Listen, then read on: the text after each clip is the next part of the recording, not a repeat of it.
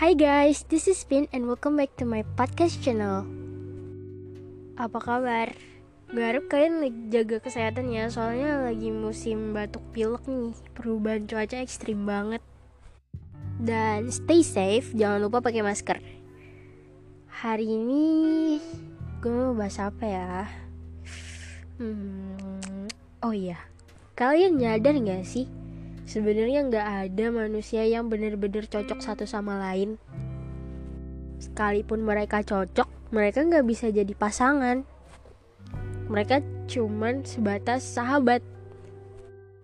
Kenapa gue bilang gitu? Bukannya nyari cewek sama cowok tuh harus yang sefrekuensi ya biar nggak ngebosenin.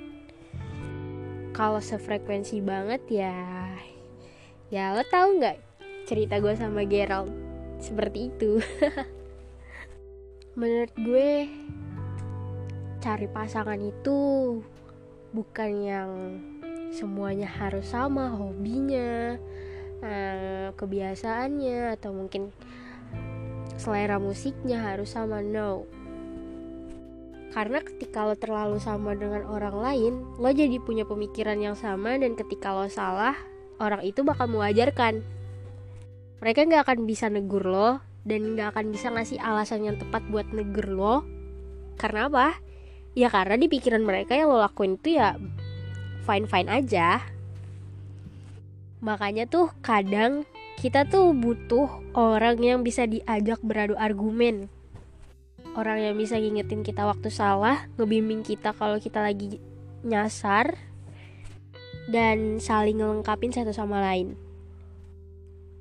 gak ada orang yang apa ya yang benar-benar cocok. Adanya itu orang yang berlapang dada menerima perbedaan. Orang-orang yang menerima kekurangan satu sama lain dan orang-orang yang ya ngerangkul lo. Mau gimana pun kondisi lo latar belakang lo. Atau mungkin keadaan diri lo yang ya nggak terlalu baik Lo pernah denger gak istilah jodoh itu cerminan lo sendiri? Ada dua makna nih. Yang pertama, dia itu punya kesamaan sama lo, tapi sebenarnya berkebalikan. Kalau yang kedua ya kayak cermin, gimana cermin? Kebalikan biasanya? Iya berkebalikan. Misalnya nih, lo anaknya talk aktif, hyperaktif, banyak omong, terus ditemuin sama orang yang pendiam. Atau mungkin lo sama-sama banyak omong tapi punya kepribadian yang beda. Kayak sebenarnya lo tuh lebih ke apa ya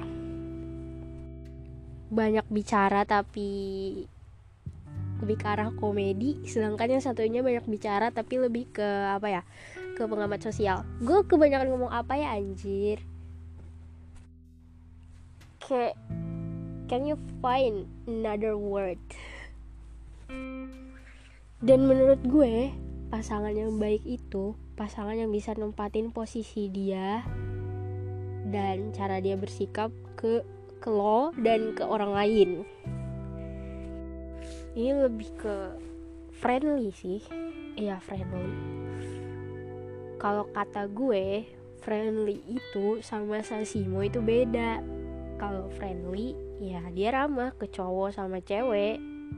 Ramah humble everyone who can be his friend. But ada satu batasan di mana orang-orang nggak bisa lebih dekat lagi sama dia. Oke. Batasnya cuma temen lo nggak bisa lebih jauh udah gitu doang.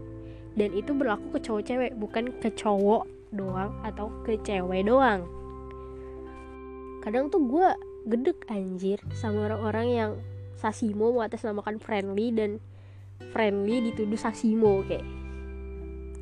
Aduh lo bisa nggak sih bedain mana manusia yang bener-bener being humble ke semua orang sama manusia manusia manusia yang pilih kasih ya istilahnya? Cuman mau humble ke cowok atau cuman mau humble ke cewek cantik? Kayak apaan banget sih? Prik dan menurut gue ketika pasangan lo tahu gimana bersikap ke lo dan ke orang lain di sekitarnya lo nggak perlu terlalu khawatir dan berpikir berlebihan. Soal nanti lo takut ditinggalin lah takut dia mendua lah apalah. Gini nih gini.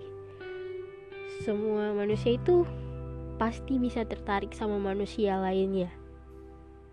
Tapi ketika lo udah punya pacar bukan berarti lo dilarang tertarik sama manusia lain it's okay fine lo bisa tertarik sama manusia lain tapi yang membedakan itu adalah sikap lo setelah merasa tertarik. Entah lo berpihak di komitmen lo sama pasangan lo, atau mungkin lo lebih memilih untuk mencoba mengikuti rasa ketertarikan lo kayak ya lo penasaran terus lo coba ngecat tuh cewek atau ngecat tuh cowok kayak hmm, itu adalah asal mula apa ya perselingkuhan. Kayak lo bisa tertarik sama orang lain tapi lo sadar kalau punya lo itu lebih baik. Itu sih menurut gue. Bukan kayak lo nggak tertarik sama orang lain tapi cuma sama pasangan lo itu mustahil sih mustahil sedikit banyaknya pasti lo pernah tertarik sama cewek atau cowok lain selain pasangan lo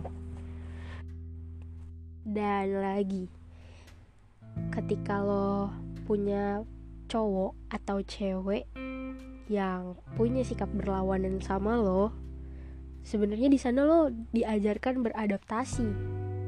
Beradaptasi gimana sih? Gitu tuh bikin makan hati tahu.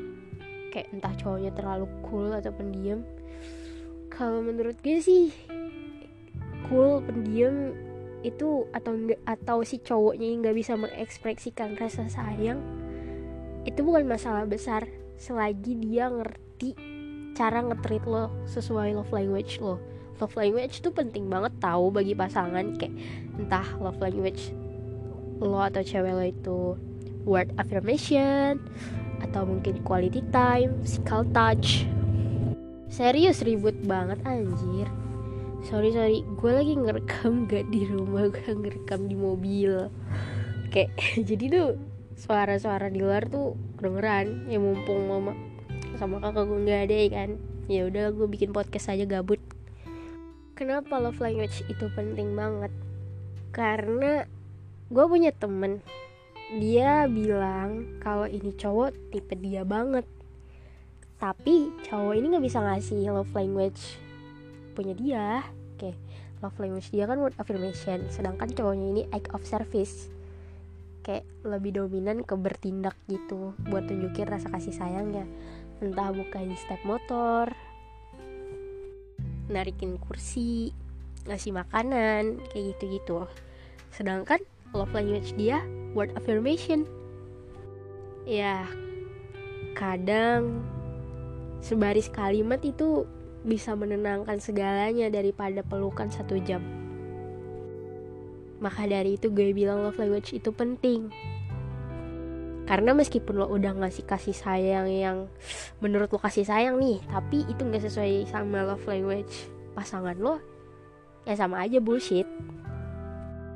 Karena orang-orang punya trauma dan kekosongan di dalam diri mereka masing-masing nah ketika lo ngisi kekosongan itu maka orang-orang itu merasa sangat dicintai dan merasa berharga. Misalnya aja nih lo waktu kecil gak pernah dipeluk sama orang tua lo gak pernah diusap kepalanya gak pernah dikasih word affirmation kayak ah mama bangga sama kamu atau enggak kayak mama sayang deh sama kamu. Nah waktu udah gede ketika ada yang ngucapin dia bangga sama lo dan dia nepuk punggung lo karena udah kuat ngadapin dunia itu rasanya kayak oh my god gue ngerasa gue ngerasa hidup lagi gitu. Meskipun ya sebenarnya kelihatannya biasa-biasa aja kan tapi percaya sama gue hal-hal kecil kayak gitu tuh berdampak banget sama orang lain. Maka dari itu lo harus tahu love language pasangan lo dan ya gue udah kebanyakan ngomong dan mama sama kakak gue udah mau balik jadi sampai sini dong podcastnya Bye bye. Jangan lupa jaga kesehatan ya.